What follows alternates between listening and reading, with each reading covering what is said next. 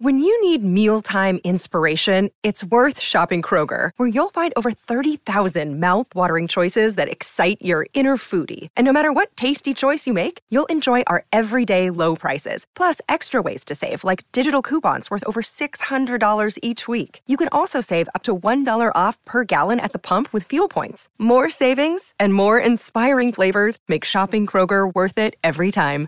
Kroger, fresh for everyone. Fuel restrictions apply. Hi, it's Finn Dwyer from the Irish History Podcast, and this is a staycast from ACAST. Please, please, please follow the government's advice right now, which is currently to stay at home where possible. While you're staying at home, I would recommend another great show that's worth checking out. It's Unexplained by Richard MacLean Smith. It's a beautifully produced and gripping show that looks at unusual and sometimes unnerving occurrences from the past and present. It's perfect escapism. Check out Unexplained on the ACAST app or wherever you get podcasts.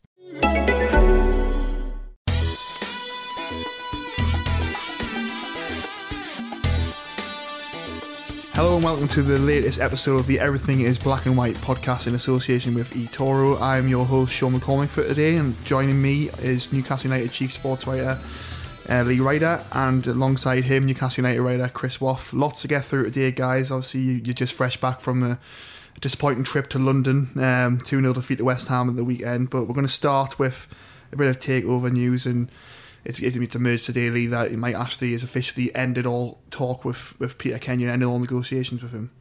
Yeah, that look the the two have, have gone on for a few months now. The the pair have had discussions. Ashley told him that he was his prefer, preferred um, partner to, to, sell to at one point, um, but it's all seemingly fell through now, and Ashley has grown tired, like he did with Staveley and PCP Capital Partners. He's grown tired and frustrated that things haven't moved at the the rate that he wanted, uh, and it looks like that particular option is now uh, finished, and you know it's back to the drawing board.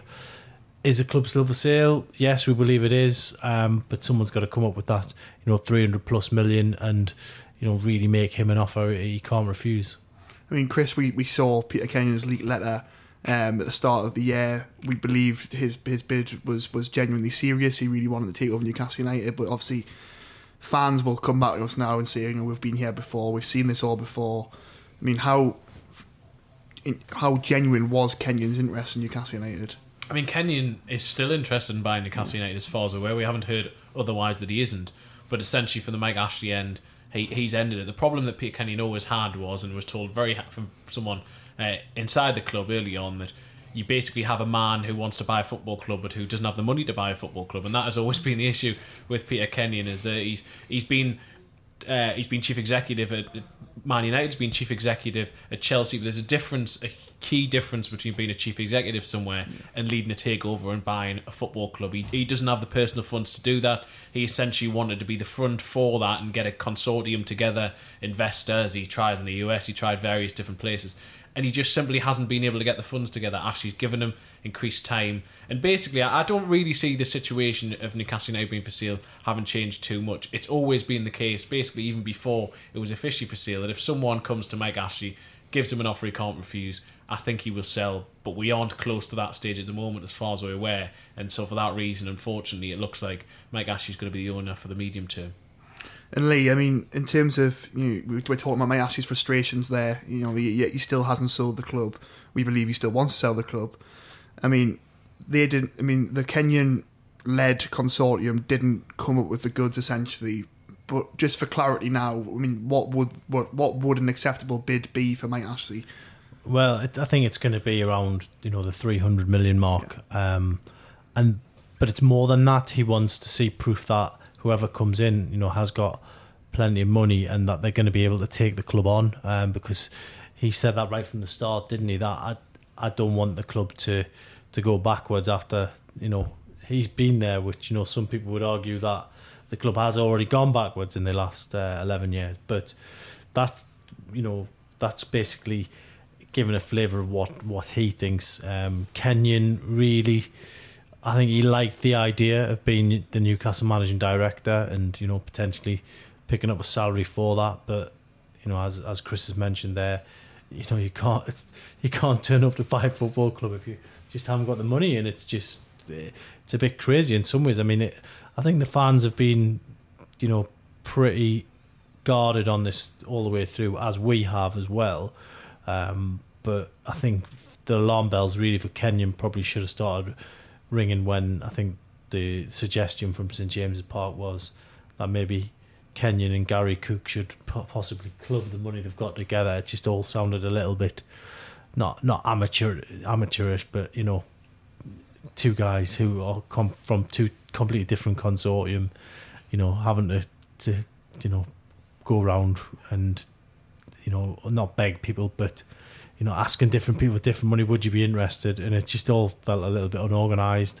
And here we are now, uh, Mike Ashley, you know, uh, effectively pulling the plug on it. I mean, I'm sure if Peter Kenyon turned up tomorrow and said, "Actually, I have got 300 million, there it is," and we've got another 150 million to plough in the next few transfer windows, then it might be different. But at the moment, um, it, it's as far away as it'll ever be. I think the only thing really that's changed is that now Mike Ashley is, is basically saying to anyone, I'm not even going to speak to you until you can show me straight away you've got the money. There's always been the case. It was like with Kenyon, did the due diligence, spent both sides spent hundreds of thousands of pounds making sure they could do that. Whereas Mike Ashley, I think now was saying no. Before we even get to that stage, if you want to buy this football club, prove to me first and foremost you have the money A to buy it and then B to take it forward. Otherwise, we're not even going to get around the negotiating table in the first place. I think both Staveley and Kenyon situations have now uh, chastened him to such a degree that he's, he's going to wait in, until that happens. I mean, it it, it remains a, an ever changing scenario because obviously there was reports yesterday that you know, Mike was taking the club of the market completely. I mean, you know, while the while there remains on the market, there's always going to be this sort of uncertainty, I suppose, that fans are always going to be guarded, as you said, the against, against the club being on sale. But you know, Ashley does want to sell, and it, you know, is there any other bidders that we know that we are aware of that could be coming into the market? Well, I think at the beginning there was, you know, allegedly three or four people, uh, three or four groups interested. You know, two of them we've just spoke about there, Kenyon and, and Cook. Um, that that hasn't happened. So maybe there is, you know, a couple more in the background who haven't, you know, proceeded with what what they started. Um, whether this might just rejig their interest a little bit, we don't know. It's such a complicated situation. We don't know.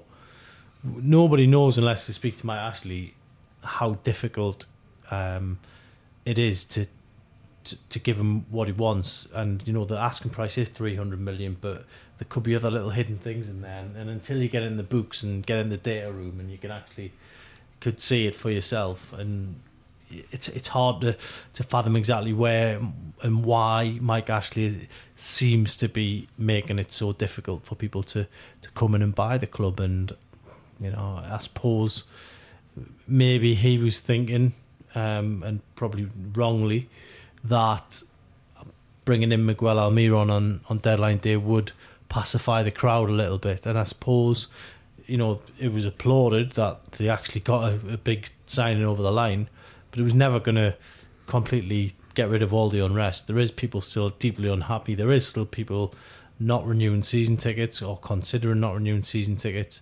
I mean, it, if Rafa Benitez walks at the end of the season, then it's a real mess at St James's Park and as as as Lee touched upon there, Chris, you know Rafa's future still very much up in the air. Um, you know, if Ashley is staying now beyond the end of this season, because to be fair, Takeover Talk had completely died a death really after after the January transfer window. We, we weren't really talking about it during February. All of a sudden, it started to rear its ugly head again. I suppose is the best way of putting it. But uh, I mean, beyond this season, then if Ashley stays, you know, the, the inevitable questions will be if Rafa does remain will he get the sufficient backing in the summer? Well, unfortunately, I, I don't necessarily have the specific answer for that, but that these are all the questions which someone at the club needs to answer. It would be very nice as, as we keep pushing forward, as we keep asking, if someone, be that managing director Lee Charnley, be it Mike Ashley himself, preferably, or Justin Barnes, whoever, someone who was high up at the football club, whereas dealings came out and answered some of these questions. If Mike Ashley is going to be here for the medium term, or at least I think he's going to be here for the medium term, that needs to be clarified. And wh- whether I, I, mean, there's there's part of me which suspects some of these stories almost come out because maybe it's the club trying to show Rafa Benitez, look, you're going to have to negotiate with us. Don't think that someone else is going to come replace us because basically no one is going to come and buy the club. We are the people who, if you're going to stay here long term, you need to negotiate your future contract with. The issue Benitez has is he wants the club to offer him more reassurances than he's had so far. I'm not going to go through them all. We've said them Yeah. a million times before about what he wants to do with the academy and training ground and whatnot. But at the moment, he he hasn't received those reassurances. He hasn't yet sat down and really discussed his contract going forward with the club because he doesn't feel in a position to do so yet. So at the moment, unfortunately, it is uncertainty. And every time we seem to have got beyond this and, and we can have a bit of positivity, suddenly this crops up again. Ashley himself brought up at the start of December when he did that interview on Sky News. Then over the weekend, this latest report has, has brought it up. At what the end at the end of what really was a positive week. Yes, Newcastle lost to West Ham, but it'd been a positive week, and then suddenly now everyone again is talking about uncertainty. Who's going to own the football club? Is the manager going to be here? And it's a bit frustrating, really, that it's this Groundhog Day sort of situation. And is that the leave for the rest of the season now? Because I mean, Newcastle aren't quite out the relegation dogfight yet. Rafa Benitez was at pains to, to say that on Saturday, but they still remain seven points clear of the relegation zone. It looks pretty positive now that they're going to be a Premier League club next season. Is the fear now that between now and the end of the season, we're just going to be continually dragging through this cycle of takeover stories, Rafa Benitez's future, when actually there's quite a bit of positive things going on, the pitch as well? Well, yeah, I mean, it, they are. Look, I, I don't think they're going to go down now. Um, I think you you guys are pretty pretty much the same school of thought me. And if they can get another win, then they're pretty much there. Um, it's it's then what happens after that, and I suppose it's it's also how they finish the season. Are they going to finish strongly like they did last year, and you know finish in tenth place, or is it going to be a bit of a struggle in terms of results? Um, and then, I mean, look, say Newcastle win against Everton, and then they pick up a, a point or something somewhere else, and then maybe they say they lost the last five games. What would the what would the mood be like then uh, around the place? It's hard. Nine games seems quite a short space of time, but so much can happen in those nine games, and we'll have to wait and see. I mean, from Rafa's point of view, he wants things sorted, but only after they've got to have the place in the Premier League confirmed. Uh, Lee Charnley and Mike Ashley, they don't seem to be want to pushed into a be pushed into a corner in terms of answering questions. We we've all got questions in this room. Would love to ask uh, and get some on the record answers for, but they just don't seem to want to be pushed around. And at the minute, they're the ones in charge, and it is a it's a difficult scenario.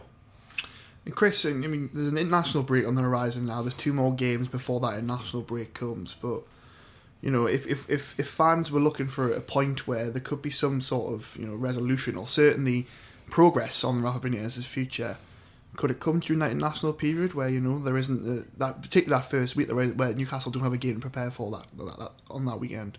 Well, I'd like to think that that is certainly the viewpoint of- of the club, and that they will be pushing Benitez to say, "Look, we're going to have a bit of a period here. Can we sit down and talk?" But as Lee says, Benitez himself would is quite keen for Newcastle's Premier League future to be resolved first. It would basically almost be mathematically impossible or very unlikely that they're going to go down. I don't expect them to go down. I think that they're they're nearly there already, but they're not quite in the position now where you can see already that they are certainly going to be in the, in the top flight. And so the issue they may have is that I think Benitez feels he will have a stronger hand if and when the club's safe. Then there'll be no distractions. Then he can really sit down and say, "Look, this is what I need." And I think he will also then probably be a bit more open in public in terms of these sorts of things. I think the moment he wants the focus to be on the pitch, whereas when it gets to a position where Newcastle United are safe, he can then, as he quite often does. Uh, in these sorts of situations, use press conferences, use media briefings, use various different situations to give out a little bit more of his vision for the future, what he believes need to be done, rather than just saying a bit more generic as he has been at the moment that we can talk in the future. So, do I see it being resolved by then? I, I'm, I think it's highly unlikely unless Newcastle were to win the next two games and maybe be just about there mathematically. I think that unfortunately this is one that's probably going to drag on into April and maybe even beyond. I mean, Lee, there are many things that Rafa Benitez wants in writing. Obviously, we know he wants to improve the training ground, the academy. He wants, you know, more control of his transfer budget. I mean, two things that could really persuade him to say one would be signing Salomon Rondon on a permanent basis. Um, two would be handing Mo Diame a new deal. Um, in terms of Rondon, I mean, you did the story this morning, I believe, where you, you Rondon spoke about his future. I mean, how likely, from your perspective, after speaking to Salomon Rondon at the weekend, do you think he will be a Newcastle player permanently in the summer? Well, I think it's it's going to be down to the board, and when we talk about the board, we talk about Lee Charnley and Mike Ashley and maybe Keith Bishop and Justin Barnes. Um, it's not an official board; it's just a, a panel almost. Will Newcastle? Does Rondon want to stay? Absolutely. He's come out on the record. He's said it. He's told them what he wants. Um, will Newcastle pay the the big money for him because West Brom will still demand a fee? Could be between 10 and 15 million. We don't know yet. It was 60 million last summer, wasn't it?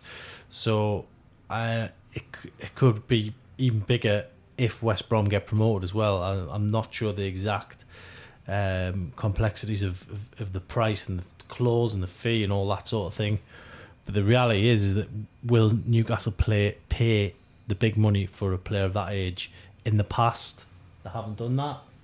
Um, going forward, if Rondon's got 15 goals or something like that this season and he makes it impossible for them not to do it, then that, that could be a different scenario again. But uh, at the at the minute, if it was down to Lee Charnley, Mike Ashley, with the amount of goals he's got now, while he has done well, um, I, I don't think they would pay the big money for him. And Chris, from your point of view, in terms of Rondon's future and and, and future as well, obviously Diame is still kind of in limbo, I suppose. You know, there is that, that clause if Newcastle trigger it where you will automatically get a new deal, but do you think the club should just you know bite the bullet and say right yeah yeah Mo Diame here's here's here's what we're offering you here's what you want we're going to give you it we're going to pay the money for Rondon yes it goes against what we believe in but it just shows that we've got that belief in our manager and we want to you know we, we want him to commit his future to the club we're going to commit to these two deals and show that you know we can compromise as well. Well, the Diame situation is quite a complex one because he will automatically trigger a one-year extension if he plays. We think it's three more uh, matches, and then he gets another year's contract. But he actually wants a two-year contract. A source of the club suggests they'd be happy to just give him the one-year extension, regardless whether he meets that or not. But they're not quite as receptive for the two years, given his age. He's, yeah. he's 31 now, so that's a complex situation. But very much, Benitez would like him to stay if the club were able to tie uh, down to a deal, also get Rondon tied down to a deal, they explored to a certain degree, I think, in January, although I don't think they ever got very far with West Brom about keeping them potentially longer term. They're two players where, alongside the Almiron deal, if the club got them to stay, they could say, look, Rafa, we have who was your number one signing in January. We have the player who you wanted number one last summer. We got them in, albeit not the deal you wanted. We've now kept them longer. Diame, who's been a mainstay of your team, someone who you can rely upon, he's going to be there. There's three players, all your picks for next season. Now, can we start having a proper conversation? All of that will add to the to the conversation, Rafa. All of that will be more likely to entice him to get him around the table. Will it be enough alone to convince him to stay? No, I don't think it will. But every olive branch like that the club can offer, I think, will increase the chances. And for me, it would be a no-brainer to do both of those things. But whether or not they do that is, is another matter entirely. The, the suggestion in this Sunday Times article over the weekend was that uh, that Ashley was going to clamp down even more on on the policy that he has to sign players mm. under the age of 25. And if he does, then that would almost likely scupper both of those deals from, from continuing yeah. in their features being longer too. Yeah, and, and one other thing is with, with the, the Diame thing, we're all counting the games down now. Uh, it's going to be interesting to see if he starts against Everton the weekend because yeah.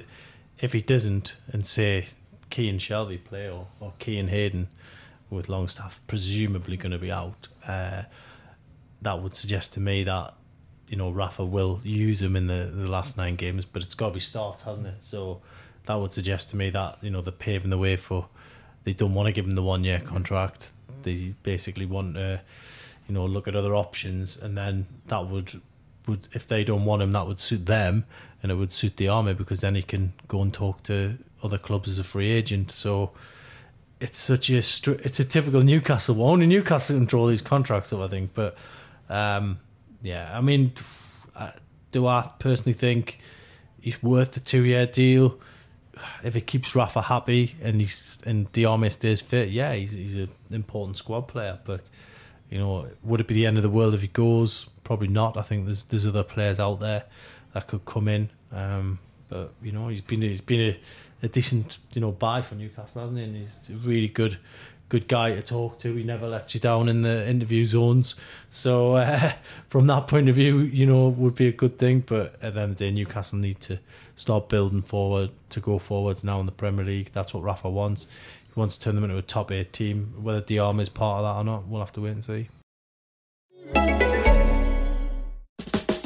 How are you doing there? It is David from the David McWilliams podcast, and this is a Staycast from ACAST. We're all following the government's advice right now. We're staying in. It's a little bit cocooning, but it's all working. So while you're staying at home, here's a recommendation of another great podcast. It's the Blind Boy podcast. He's an old mate. He's a great skin. He has extraordinarily interesting views of the world. Check it out.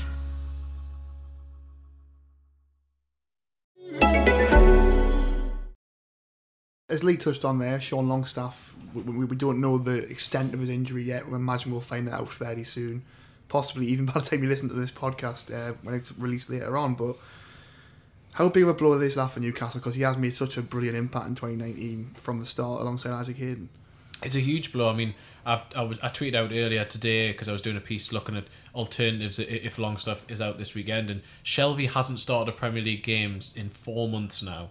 Can you imagine if at the start of November, when that was Newcastle United's last first win of the season as well, Watford, he went off after 53 minutes. Could you imagine at that point that Newcastle would have, would have reached early March, got 31 points, and Shelvey would barely have featured during that time? I think he's only played about 100 minutes combined over the substitute periods he's made since, which just shows you the impact of the players who played in between. Initially, it was Ki who joined Diame in midfield, but then since the turn of the year, Hayden and Longstaff between them have formed a brilliant partnership. Yes, it didn't quite work on Saturday. I think fatigue probably played a part for both of them. I don't think either was terrible by any stretch, but it just what they weren't quite. Nobody in the Newcastle team was quite at the levels they've been at in recent weeks, and Longstaff has emerged. It's what he really has done as well. I think he's re-energized fans to a certain degree. They've seen that there is a pathway there that hadn't been there since Paul Dummett. That someone who, as they call one of their own, is getting through, and it is excellent that he has come through. And maybe as long as the injury isn't serious, and I very much hope it isn't, maybe it's it's good for him. That he comes out of the the line out for a couple of weeks and, and he can he can refocus and just comprehend exactly what he's achieved over the last couple of months to be nominated for Premier League Player of the Month in his second month playing in the Premier League is, is incredible. Uh, but he thoroughly deserves it, and I really hope it isn't long term and he comes back soon because I've been really, really impressed with how he's dealt with everything so far. I mean, let's hope Longstaff wins that award. As you say, Chris, that would be an unbelievable achievement for someone who hasn't been playing in the first team too long. Um, but you mentioned Jonjo Shelvey there, and, and Lee, obviously, he played for the under 23s the other night, scored a goal. That was at his own request, which I think shows a good attitude regardless. Um, but do you think he would he would get the nod if Longstaff if Longstaff comes out of the team because Ki's been batting the bench in the last few weeks, and before he went away at the Asian Cup, he was a mainstay in that midfield, wasn't he? I think I think it'll be Ki and Hayden if if Longstaff doesn't make it, which is seems seems to be likely that he won't make it. I think it'll be Ki and Hayden. I think, as you say, Ki's he's been on the bench. Thought we thought he was going to come on a half time on Saturday. was strange, that wasn't it? he was he came on and done a full rigorous warm up and then didn't come on. It was it was um, a, a strange one, but for me, Shelvey. I mean, it's very interesting that that start that you mentioned there because up until that Watford game, Newcastle hadn't actually won a game, so that would suggest Shelvey's had no impact whatsoever this season, and ensures Newcastle can live without him. For for all he's kind of like looked at as the club's most, you know, talented player in many ways, and certainly the most highest paid player. Newcastle can live without him, and you know, I think that's that's important, and he, I think Shelvey's got everything to prove in, between now and the end of the season. Um, some might argue that he's a little bit overrated. Um, some always say that you know he would admit if he was a good player, Liverpool would never have let him go. Uh, he ended up going to Swansea. He left there on you know bad terms. Came here. He's had some great games for us, but generally he's been inconsistent. Something that's plagued him throughout his career and you know it's a it's a big last two months of the season for him because you know I've seen a couple of suggestions in the weekend papers that you know could be going could be leaving at the end of the season and Newcastle could cash in if they got money for him and they got him off the wage bill then that would open up a few interesting opportunities for potentially Rafa if he stays potentially someone else if they come in so it's going to be interesting. It's it's getting more and more intriguing as we go on. There's lots of different subjects we're we're going through, and um, Newcastle have got uh, you know a, a, strange run of fixes ahead because they've got obviously Everton at the weekend. I think they obviously need to win that, and then Bournemouth, and then obviously the Crystal Palace game could get um, postponed because if they get through in the cup, get through the semi-finals, that would take that away, and then Newcastle would then have a run of away games. So maybe maybe Newcastle aren't quite safe yet, but it's going to be an interesting finish to the season. He's a bit of an, an enigma, Jonjo Shelvey, isn't he? Because if you think back to this time last year, we were all pushing him for an England place, and he probably deserved it on the on the, the merits of his form at that time, uh, Chris. But really, going into the weekend, he was arguably Newcastle's fifth choice centre midfielder. As Lee says, he's probably the most talented player at the club, but he, as again as Lee pointed out there, he becomes an expendable asset if he then is the fifth choice centre midfielder. If Mo Diame stays, you can get a lot of money for him. You, re- you reduce him off the wage bill. But I mean, fans would probably be disappointed as well. I think because you let him go for a talented player. I mean, how do you strike that balance in terms of? Yes, he is very, very talented. He's an England international. He has the potential to, be, to get capped again um, if he has a good run of form. But he's also on massive wages and he's not playing for the team. It's always been a curious one with Shelvey ever since Benitez arrived because I don't know if Lee heard these same noises, but, but during that summer when Newcastle relegated, I, I'd heard noises that, that Shelvey, Benitez wasn't convinced he'd, he'd consider maybe listening to offers from him. I've heard it a couple of times since but. I've never been 100% convinced that he's definitely a Rafa Benitez style player. He's been brilliant at certain periods. Second half of last season, large spells in the championship, he was very, very good as well. QPR game springs to mind when he was excellent, but he's never quite reached his full potential. He never dominates games as regularly as you as you want him to, and I always get the impression from Benitez that Benitez always expects more from him. Has never been convinced that he's, he's reached that that full level. Now, oh, the the fact that Newcastle have been able to survive without him over the last few months does put his future into question, and that's probably why he's so keen to come back in the team. But I also think that keenness has also adversely affected him because he probably came back too soon from these injuries, these thigh injuries, which have been uh, repetitive. And, and when Newcastle needed him over a certain periods, he wasn't there because uh, Benitez basically hinted at it earlier a couple of weeks ago when I asked him, and he said, "Look, Jonjo came back probably too soon. He'd felt something, and he probably shouldn't have been back. And, and since then." He hasn't had match fitness, and that's why he's fifth in line. And if you're looking for a like for like replacement for for Sean Longstaff, I'd say Ki's probably more of that than than Shelvey is. Shelvey you don't know quite where you're going to get. Ki is reliable, dependable, good on the ball. That's what you get with Longstaff, and so I, I think he probably is fourth in line to play this weekend. He probably will be on the bench if Longstaff isn't around, but I, I think he's going to struggle to get in the team in the next few weeks because I think I think Ki, Hayden, and Diame are ahead of him, and, and Longstaff once he gets fit again will be as well. And you haven't really spoken about the weekend, so we'll touch on that now. I mean, you, you've both had two days to reflect on the defeat. I mean, two days afterwards. I mean, how do you assess the performance, Lee, um, on Saturday? I, I think Newcastle underestimated West Ham. Or they couldn't deal with the intensity, and West Ham are they are a really good team, but I think Newcastle there was a bit of complacency. I think they went in the back of it on two consecutive wins and thought, you know, we just need to turn up and you know do something similar to what we did in the last two games, and they needed a lot, a lot more. They were lacking a lot. Um, they they couldn't seem to uh, win control of the, the battle, and you know the chat after the break, uh, you know after a bad start in the game, after a bad decision for the penalty, bad decision in terms of Lejeune diving in, that is. Uh, they came out in the second half and they did create a couple of openings, but they were so far off the pace. I mean, the Perez shot summed it up, didn't it? Yeah, great move to get him in the box, and then he nowhere near on target. Um, Rondon a little bit unlucky uh, with with his couple of chances that he had, one saved and turned on the post, and one blocked. Uh, but really, I think West Ham were just playing out time, and they probably could have had a couple of chances. He's so far away from the action at the London Stadium, aren't you? That it's uh, it's uh, it's an interesting venue to watch uh, football from, but um, not necessarily a good view. But yeah, it just seemed like the atmosphere was. We all seen the uh, the tweet of the West Ham fans celebrating the goal, uh, a ripple of uh, polite applause, but it just seemed like the game was was gone and. Newcastle didn't weren't able to inf- they couldn't influence the the game itself or the mood in the crowd or anything like that. So yeah, disappointing, but they've got to you know back back things up from the previous home games against Everton at the weekend. I mean, it seems to have flipped now because at the start of the season, Newcastle couldn't win at home. St James's Park was becoming a difficult place to play. all of a sudden they've, they've flipped that over. They're now, I think it's three consecutive wins at home in the Premier League. Four, I think. Four's it. I've got that wrong then.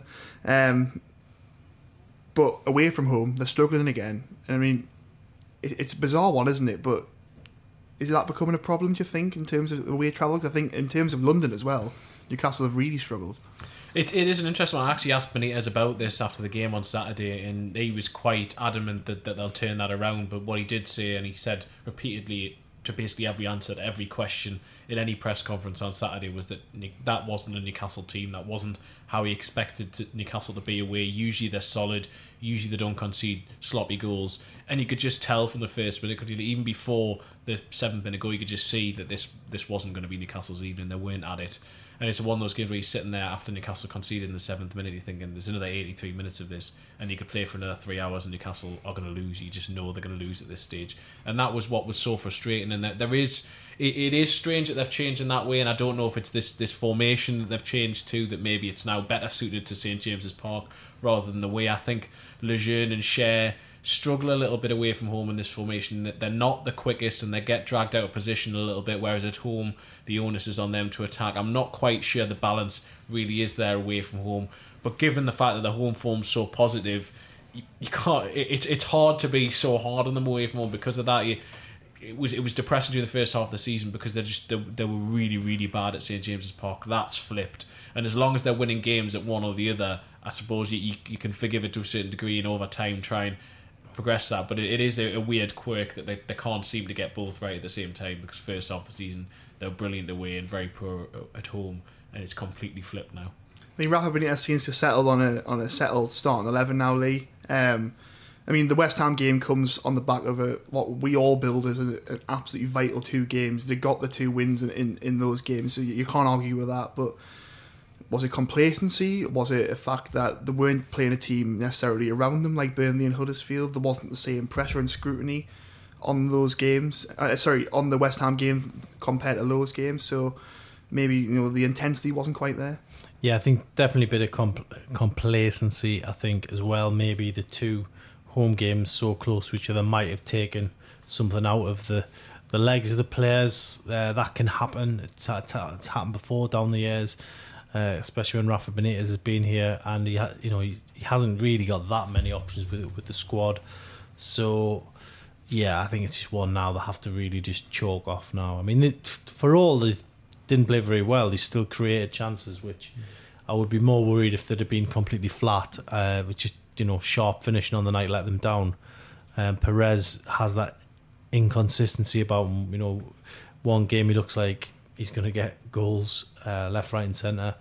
The next he goes into it and looks a really poor, poor player, and that chance was a poor miss. Um, if he couldn't get it on target, the very least he should have done was, you know, maybe try to square it across six yard box. But it just looked a bit disjointed, and Rondon um, could have scored towards the end, but would Newcastle have got anything out of it apart from a consolation?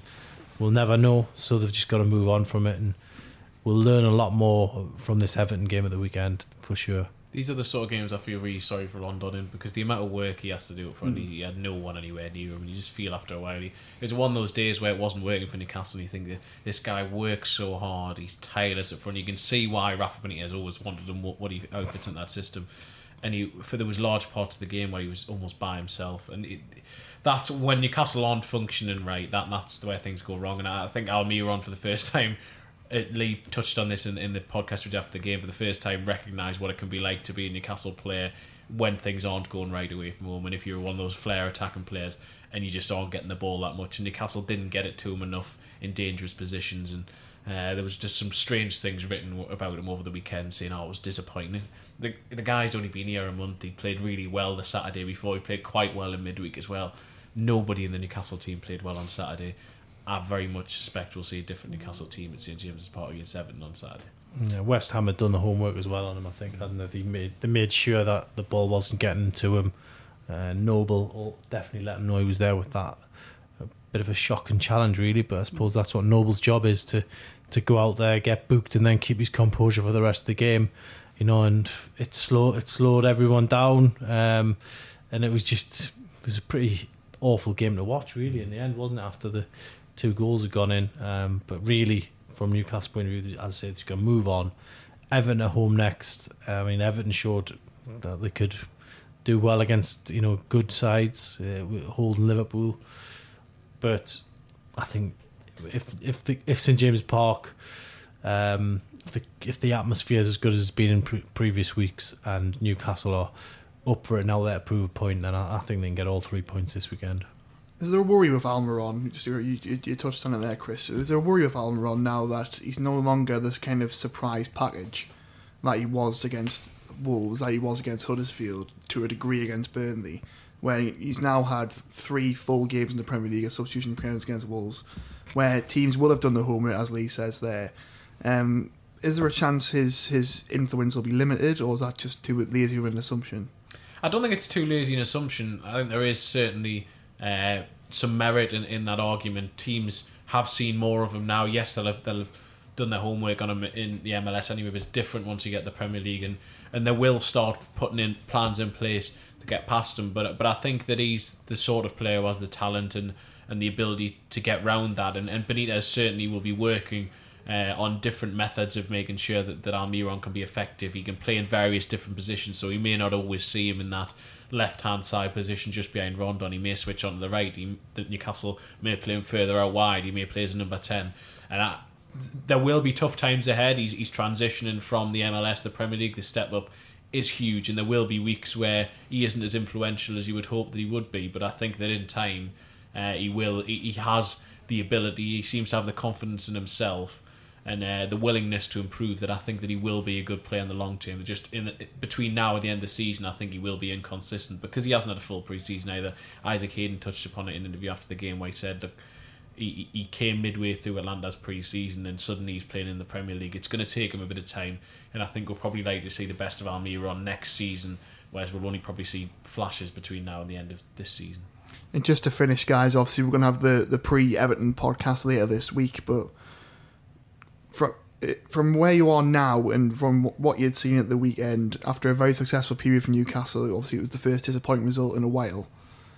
But is there scope for change on Saturday in terms of team selection? This is for both of you guys. Obviously, we're expecting Sean Longstaff might be out, but apart from that, is there a scope for change?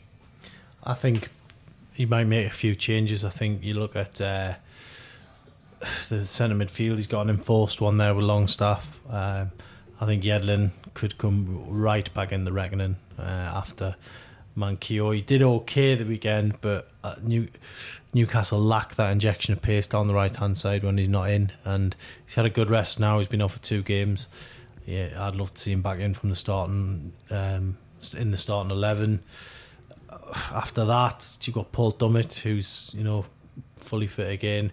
It could give Richie the opportunity to go further up the pitch, but there's there's so much you can do really. I mean, in attack, not that much because he's only got Joselu basically, who is not uh, popular with fans. Um, so I wasn't even on the bench at the weekend. Wasn't even on the bench, no. So, and I think really, you know, I, I can see Joselu leaving in the summer, um, one way or another, and really it, it just exposes Newcastle's lack of options in attack really because Rondon's not their player. Uh, Joselu as I say, is probably going to go. Um, there's not there's not too many more options in terms of a fully recognised striker. In terms of changes, I'm fairly similar. They they would be the ones I think that he'd be prioritising. The fact that Newcastle now have a week between matches is different than last week when they had three and eight days. And I was surprised by actually how few changes Benitez made. The only change he made over the three matches was to bring in Manquillo for the second two matches. He only made one change across three games in eight days. That's very un Rafa Benitez like. But now that he's got another week, I think that that team is largely most of that eleven is relatively settled. Yedlin will bring them, give them a bit of extra pace. I've actually thought Manquillo's done all right in the last couple of games, but yeah, Yedlin adds that extra bit of pace, and I think Rafa does see him as, as first choice down that hand side. I think Ki and, and, and Hayden probably will play. I think it'll be Ki and either Hayden or Diame, and that sounds harsh on Hayden, but I, I just think that Ki's the most likely because he's the more the more like for like of Longstaff, and Rafa wants someone who's going to bring in uh, that that ability to move the ball quickly. Then it's a decision of does Hayden continue because he's playing so well, or does Diame come in, or the contract factors. But also, I thought he made a bit of a difference second half on Saturday. Just gets in and around. Uh, off the ball, it is quite effective. So they're the, they're the areas I could see most likely to change. But also, Atsu's been unlucky to miss out in recent weeks. I don't think he's done quite enough to really force his way back into the starting eleven. But he's probably someone else who is probably in the selection picture as well. Right, well, I think we'll end that there for today, guys. As I mentioned earlier, we'll be back later in the week for the pre Everton podcast. In the meantime, stick with us at Chronicle Live. We'll be bringing you all the latest uh, goings on at Newcastle United. If there's any update on Take or Rafa the future, we'll be the first to bring you it. So stick with us, guys, and thanks for joining us today.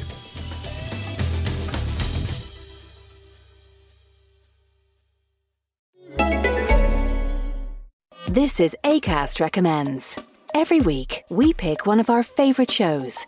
And this is one we think you're going to love. Hello, I'm Geoff Lloyd, and I recently had a baby with Ed Miliband. A baby podcast, that is. It's a spin off of our show, Reasons to Be Cheerful. It's called Cheerful Book Club, and it's conversations with some of the best writers working in the world today. You'll really enjoy our chats with people like US broadcasting legend Rachel Maddow, literary giant Ian McEwan, and the big short and Moneyball author Michael Lewis. Feed your brain with ideas from the Cheerful Book Club. You'll find us on the excellent ACAST app or wherever else you get your podcasts. ACAST is home to the biggest podcasts from Ireland and around the world. Subscribe to this show and hundreds more now via ACAST or wherever you get your podcasts.